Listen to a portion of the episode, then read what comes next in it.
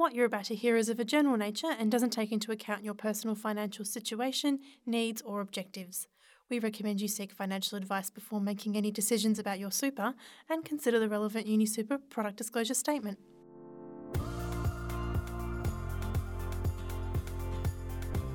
Well, hello, and welcome back to another episode, another year, in fact, of Super Informed Radio, the podcast where we help you wade through the deep waters and complexities of super and the broader world of finance. As always, I am Lyndon. I'm Rob. And I'm Marta. And Happy New Year to you, our loyal listeners. So, it's a truth universally acknowledged by many experts on all things finance that talking about money can be, in fact, quite liberating.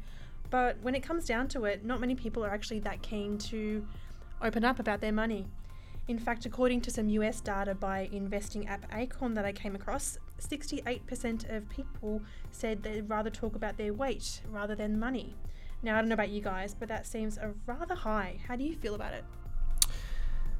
Look, Marta, I consider myself a old-fashioned gentleman in the modern era, and and uh, it, it's quite interesting because when you talk about that research, there was an article linked to that research which discussed a book released by Emily Post, who was the manners guru back in the early 1900s. The book being Etiquette in Society, in Business, in Politics, and at Home. Oh, here we go. Yeah. Um, and the book basically advised people to keep their finances private. And it's actually a lesson that's lasted, I think, a century for some people, including myself. So it's a, I think, a culturally important book. I don't feel comfortable talking about my finances to anyone. Not um, even your family? Not even my family. Mm. So I don't know if it's I've been brought up a certain way or that book has had such an impact on society that it's just it's I really subscribe to it. I don't know, but I, I, it's something I don't feel comfortable talking about. So it's a no from me.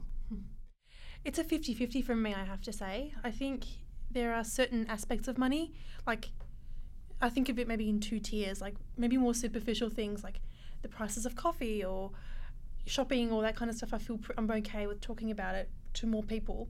But when it comes to more serious stuff like managing money for paying off debts or, or, or saving for more significant things or budgeting or living, there's only a smaller group of people that I feel comfortable talking to, like my best friend and that kind of thing, because it acts as a bit of a bouncer. And even I know she won't judge me but having said that, you know, a few months ago I talked about my money quite openly on the pod, so yeah. I'm a bit of an open book. You laid it all bare for I our did. listeners.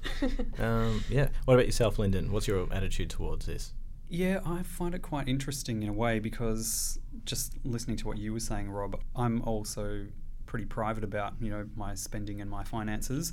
Um, there are some things which I will openly discuss, but only with certain people. For example, you know major purchases like I don't know car or home or something. Maybe I'll talk about that with my family. Um, but in terms of you know how much do I put away every week? How much have I got saved up? How much have I you know got sitting there for a rainy day. Um, you know, whether I can then use that for an overseas holiday or whether, you know, uh, I I would rather keep that side of things well, pretty much most things really private in regards mm. to my my finances. That's just uh, the way I feel about things. But in terms of how people generally might think about um, finance and their attitudes towards it, I understand both of both of you have been out uh, and taken it to the street. Yeah, we did. We wanted to get a broader sense of um, what people's attitudes are towards money, and um, we found that the answers were rather surprising. Yeah, so let's take a listen and see what people had to say.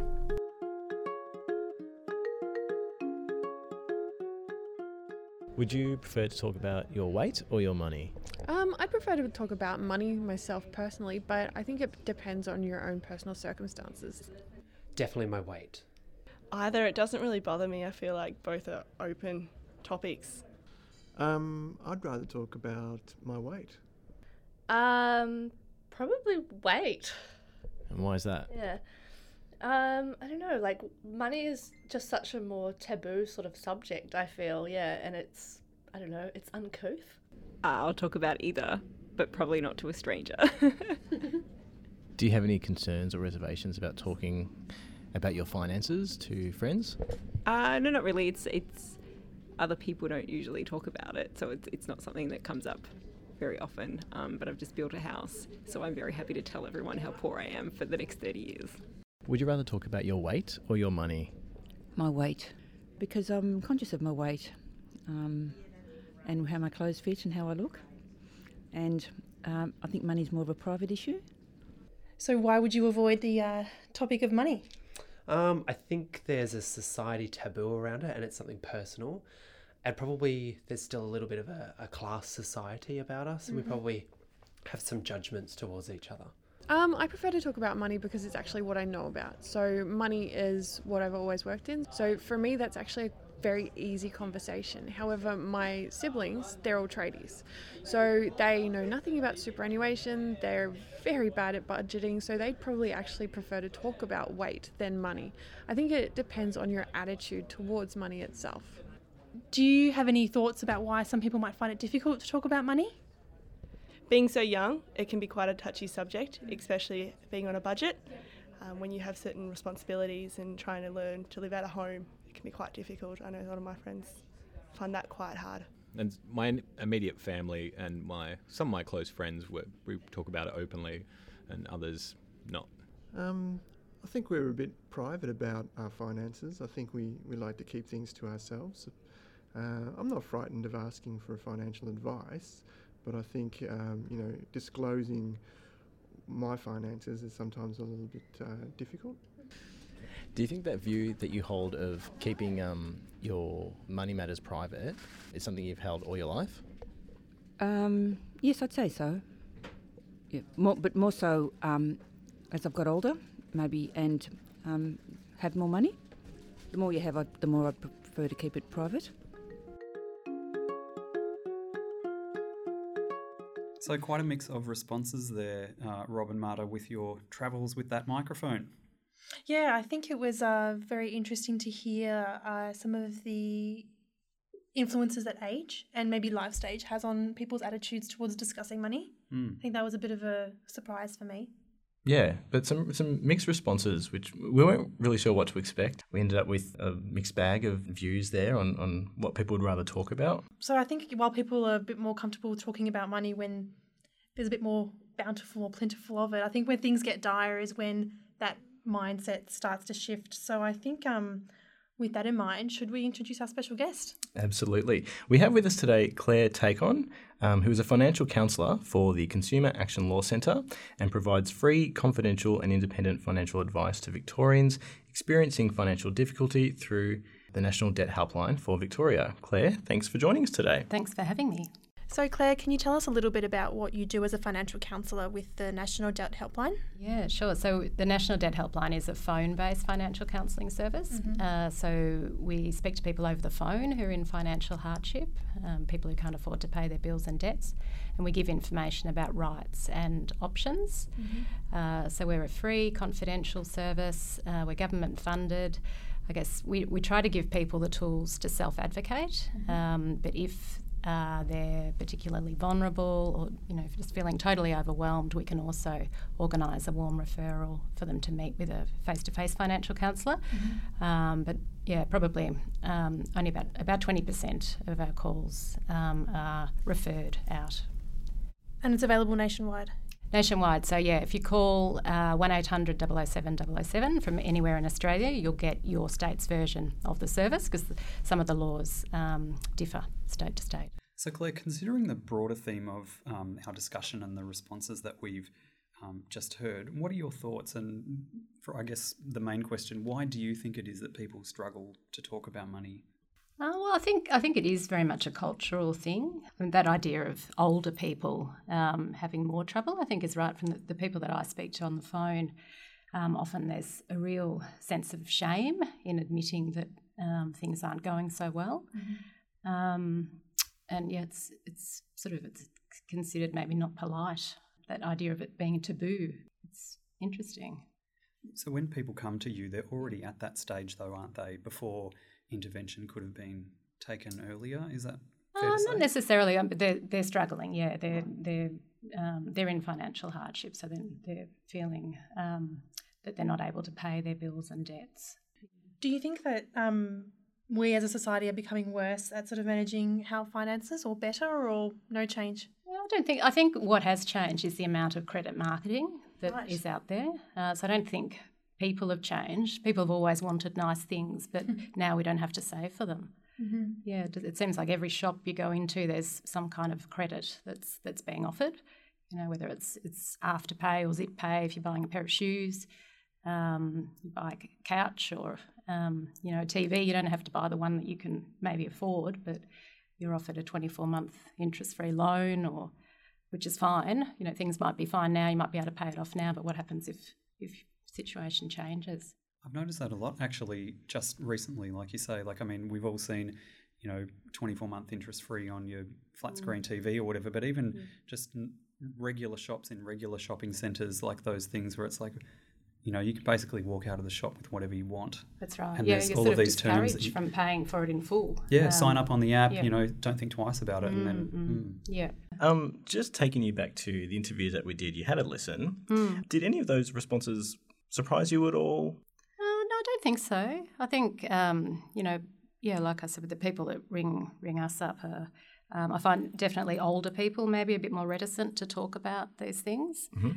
and you know, maybe people who have had more but then fallen into to trouble, whereas people who probably have never had much money, it might be easier, perhaps. But it just depends. I mean, I, yeah, I think um, I think it is a cultural issue that we've got as well. Um, you know, I've noticed people that I know are quite happy to talk about how much they bought their house for, or sold their house for, or how much uh, money they are making, and they, you know, they ask the question of me, or you know, it's yeah. I think it, it isn't a taboo at all. And, and perhaps we have a different generation now. You know, with, social media, people are, are broadcasting their news and a lot more uh, less private as perhaps they used to be. Yeah. And we found that when we were talking to younger people, that they were quite happy to talk about their Mm, mm. finances, whereas the older Yeah. people felt it it was a bit more of a private issue. Yeah, yeah. So there's that as well. I mean, it, yeah, yeah. I think I think that is right. I think I mean it's interesting because it, it's obvi- obviously something that we all think about, and you know the the um, it was the best selling book last year in Australia was a book about finances,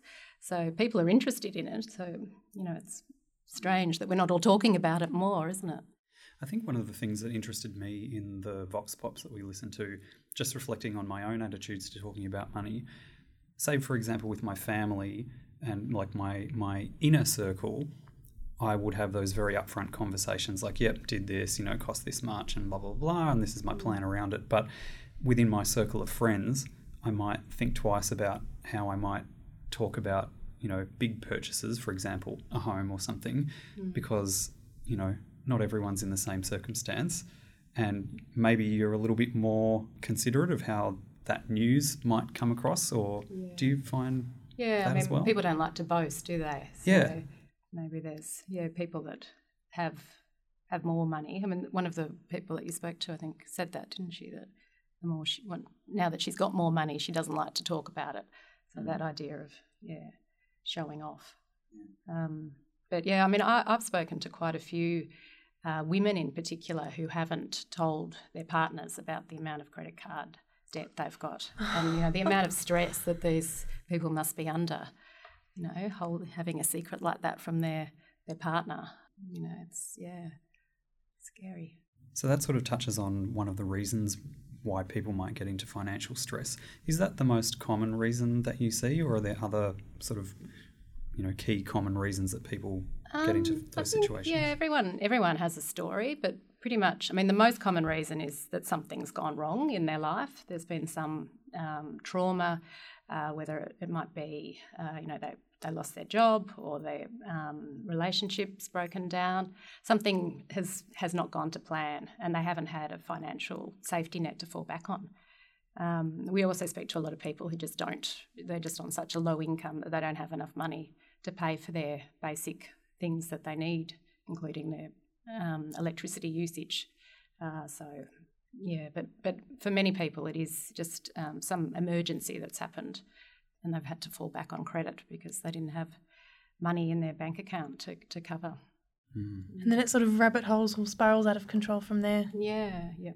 Personally speaking, are you, would you be comfortable talking to your friends about money or would you rather avoid the subject? I think, well, I'm quite an open person, so I do talk about it. I don't think, um, but I'm, I'm conscious that other people don't. So, I, yeah, I mean, I sold a house last year and I didn't tell people um, unless they asked me how much I sold, sold it for. Yeah, whereas, you know, in normal you know, I don't mind talking about how much I pay for a pair of shoes, although that shocks people too sometimes. yeah, I think it, you know, I think reflect like that sort of reflects a little bit of um, my own attitudes. Is like I would talk to certain people about certain things to do with money, like how expensive movie tickets are these days versus but when it comes to sort of bigger stuff, I might avoid it because it can I might want to avoid a bit of judgment or whatever. Yeah. That kind of social peer peer kind of view. So if you had one tip or a, few, uh, a, number of tips, Claire, what would be some of your top tips to people if they were feeling that they were under financial stress, or even if they weren't, just some general um, tips as well?